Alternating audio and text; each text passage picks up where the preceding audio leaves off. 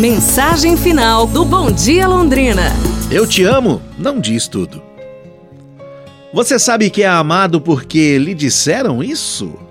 A demonstração de amor requer mais do que beijos, palavras.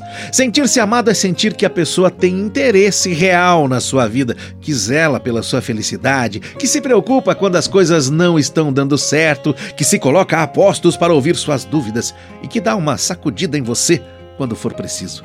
Ser amado é ver que ele lembra de coisas que você contou dois anos atrás. É ver como ele fica triste quando você está triste e como sorri com delicadeza quando diz que você está fazendo uma tempestade em copo d'água.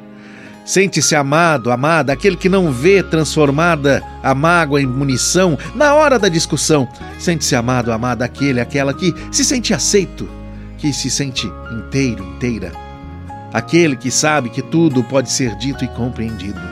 Sente-se amado quem se sente seguro para ser exatamente como é, sem inventar um personagem para a relação, pois personagem nenhum se sustenta muito tempo.